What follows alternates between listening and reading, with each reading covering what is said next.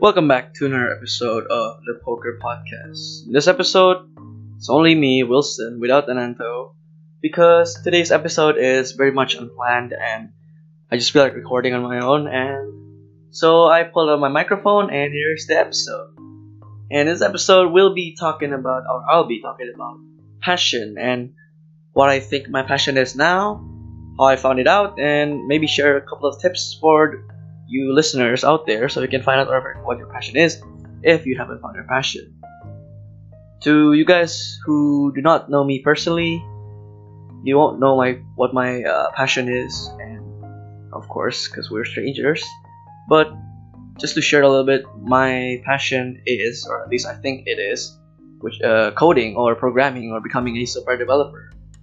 I did not know that I, w- I was gonna take this path of passion until I tried it myself. I remember going home from the last day of school, grade 9, uh, look up in Google how to make a website, and I found that there are languages to create uh, websites, including HTML, CSS, JavaScript, and so on.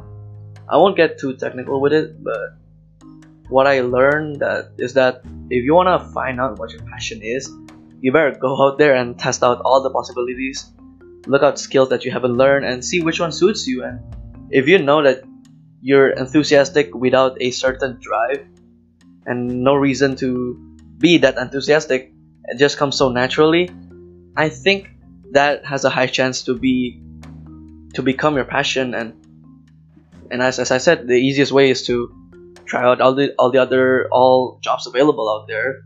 For example coding or cooking drawing whatever you feel like doing do it and if you think you like it and you love to do it without any particular reason that is probably what your passion is. And i read this in a book in my school book in my ce book or christian education book. It says that if you're enthusiastic in doing it and you think what you did was good although maybe not in the start if what you do is effective and you, you're doing it enthusiastically it's a very likely chance that it is your passion and it's not just a hobby or just a, a way to waste your free time.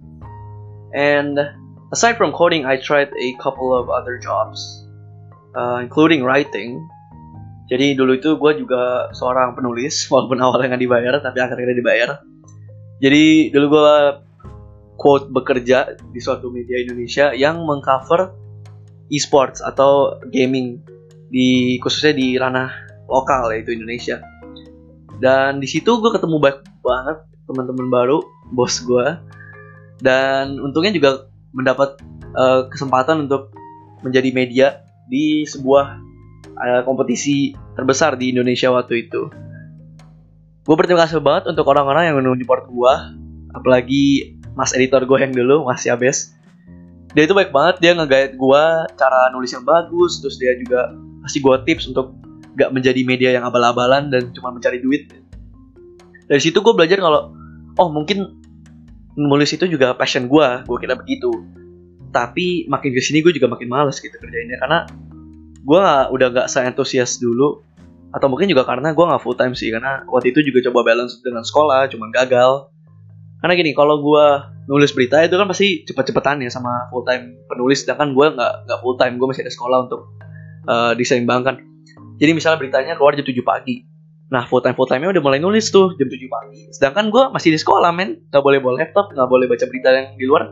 Jadi otomatis apa pun yang gue mau nulis itu kebanyakan udah sort of di ditikung lah dengan uh, penulis-penulis full time. Tapi gue gak salahin mereka juga kan. Mereka emang full time dan itu kewajiban mereka.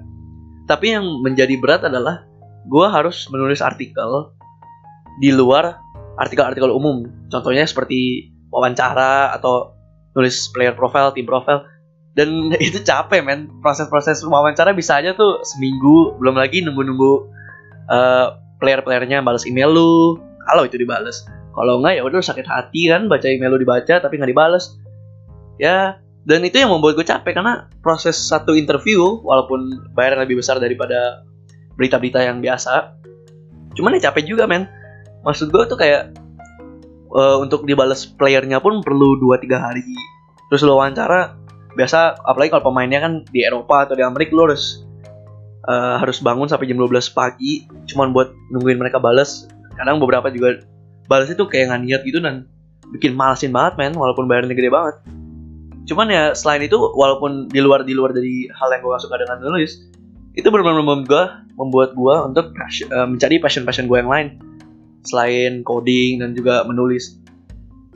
Di situ juga gue ketemu seperti yang gue bilang tadi gue ada chance untuk networking atau bertemu orang-orang yang biasanya di apa yang berada di zona di luar zona gue dan menurut gue itu juga menguntungkan bagi gue bagi gue walaupun tadi gue nggak dibayar gue bisa ngobrol dengan orang-orang yang figur-figur yang ada di scene lokal di scene luar gue sempet ngobrol dengan manajer tim yang tadi gue bilang gue wawancara jam 12 pagi.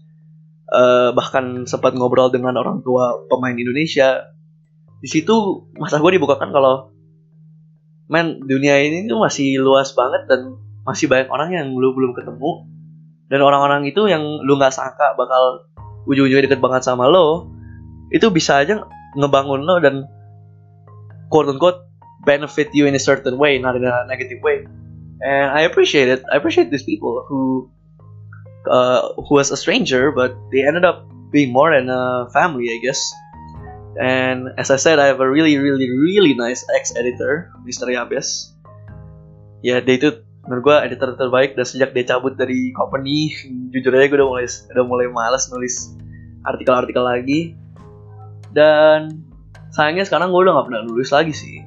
Ya karena itu, full time-nya udah terlalu banyak dan gue males untuk ya di sisi gue gue juga malas untuk uh, membuat artikel-artikel yang emang usaha jauh lebih besar dari banding nulis-nulis berita biasa.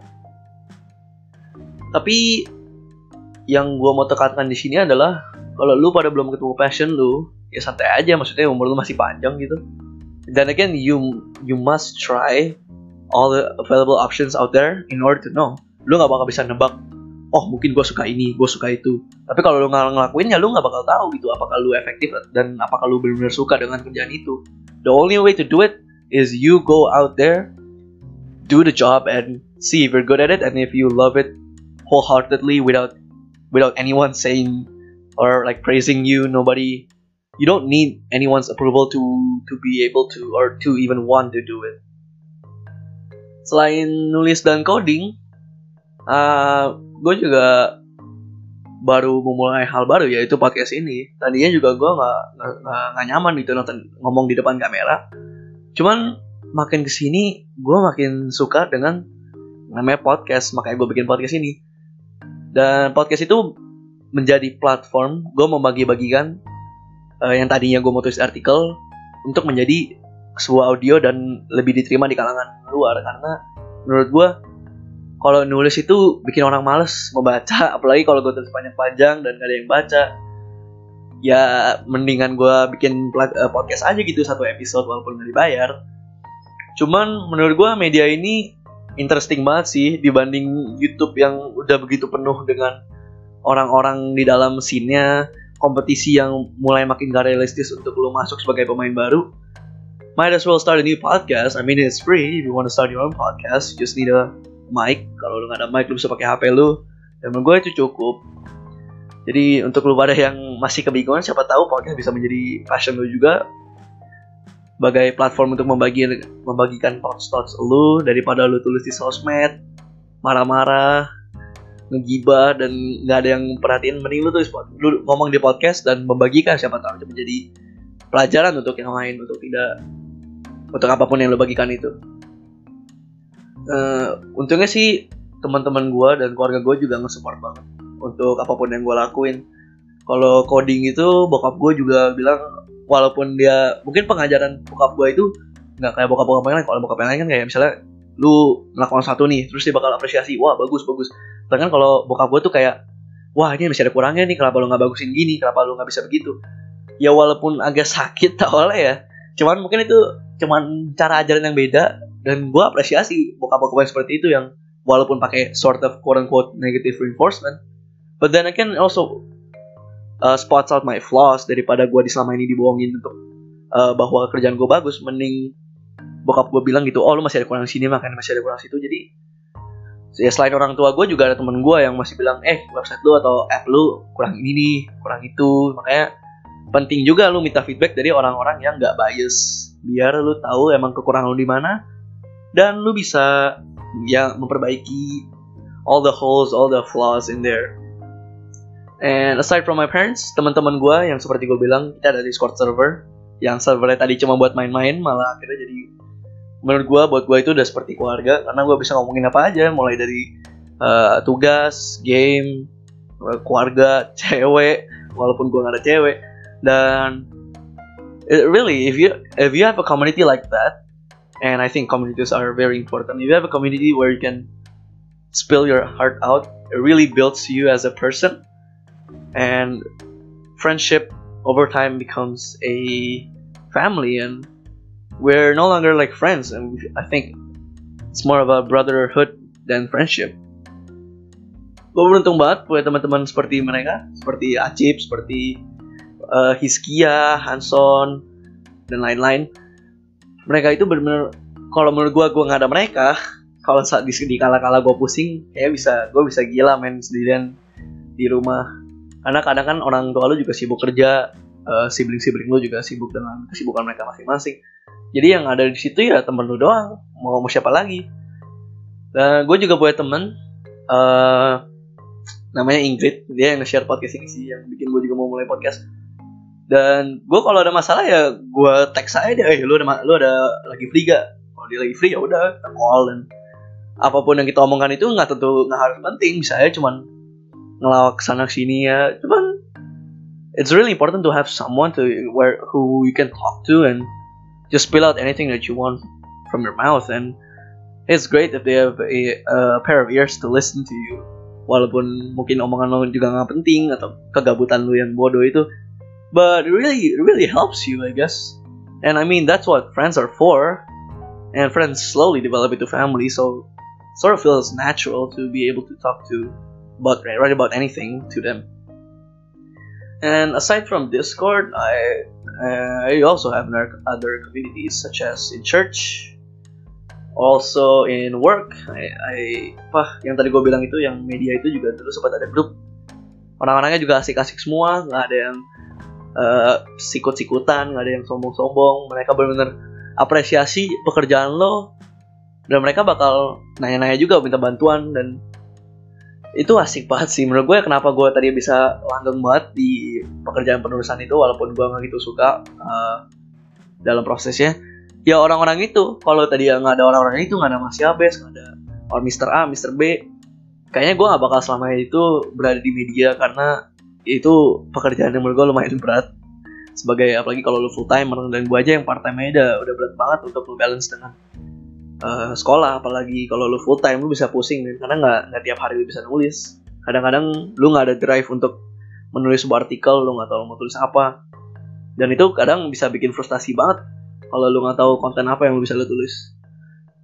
Maka dari itu menurut gue untuk mendapatkan passion lu, lu juga harus ada community yang building banget sih. Kalau lu nggak ada community yang bisa menjadi wadah lu untuk uh, mengetes skill-skill baru dan untuk kasih lu feedback untuk ngebangun lu kayaknya bakal berat juga sih kalau lu lu belum ketemu passion lu.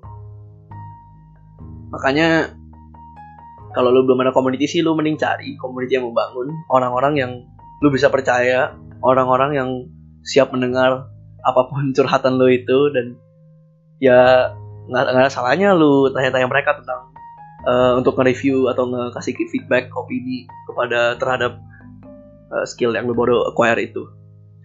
Tapi ada perbeda uh, untuk membedakan passion dan hobi sih lumayan susah ya. Kalau hobi itu menurut gue hobi itu lu ngerjain karena lu gabut karena lu bosen dan kebetulan lu suka aja gitu ngelakuinnya tapi lu nggak lu nggak benar-benar mendalami. Lu cuma sekedar on the surface and you do it just because you can. Sedangkan kalau passion itu lu benar-benar dive deep into it. You want to learn more about it and lu selalu uh, find room to improve. And ya itu yang membedakan hobi dan passion. Kalau lu bisa ketahui passion lu ya syukur-syukur karena lu bisa mendalami passion itu lu bisa uh, apa menjadikan itu sebuah karir. Kalau emang memungkinkan untuk menjadi karir dan kadang hobi juga nggak bisa jadi karir karena hobi ya segitu gitu doang. Hobi lo ngapain? Hobi gue baca. Ya ya udah mentok di situ doang. Kalau hobi lo mungkin kayak menulis ya udah lo mungkin nulis nulis di kala lo gabut. Tapi kalau lo passionate banget tentang menulis ya lo mau tahu cara cara menulis yang lebih baik cara how to get more audience how to get more engaged with your audience and readers. Dan itu menurut gue yang there's a fine line between hobby and passion is that if you truly genuinely love what you do and you want to improve every second of doing it I believe that's a hobby sedangkan uh, sorry I believe it's a passion sedangkan kalau hobi itu cuma on the surface and you feel like doing it just because you can not because you really really like it in the first place and I guess that's about it ever since this is a very very short solo episode. I wouldn't take this too long. It's just about 60 minutes running now. I hope you guys liked the episode. I'm open to feedbacks. You can reach me at my Instagram at wilsonwonso underscore. And please, please, please, if you want me to discuss or Anato to discuss any episode, I mean any topics, please let us know. And I hope you enjoyed this episode. I'll see you guys in another episode. Goodbye.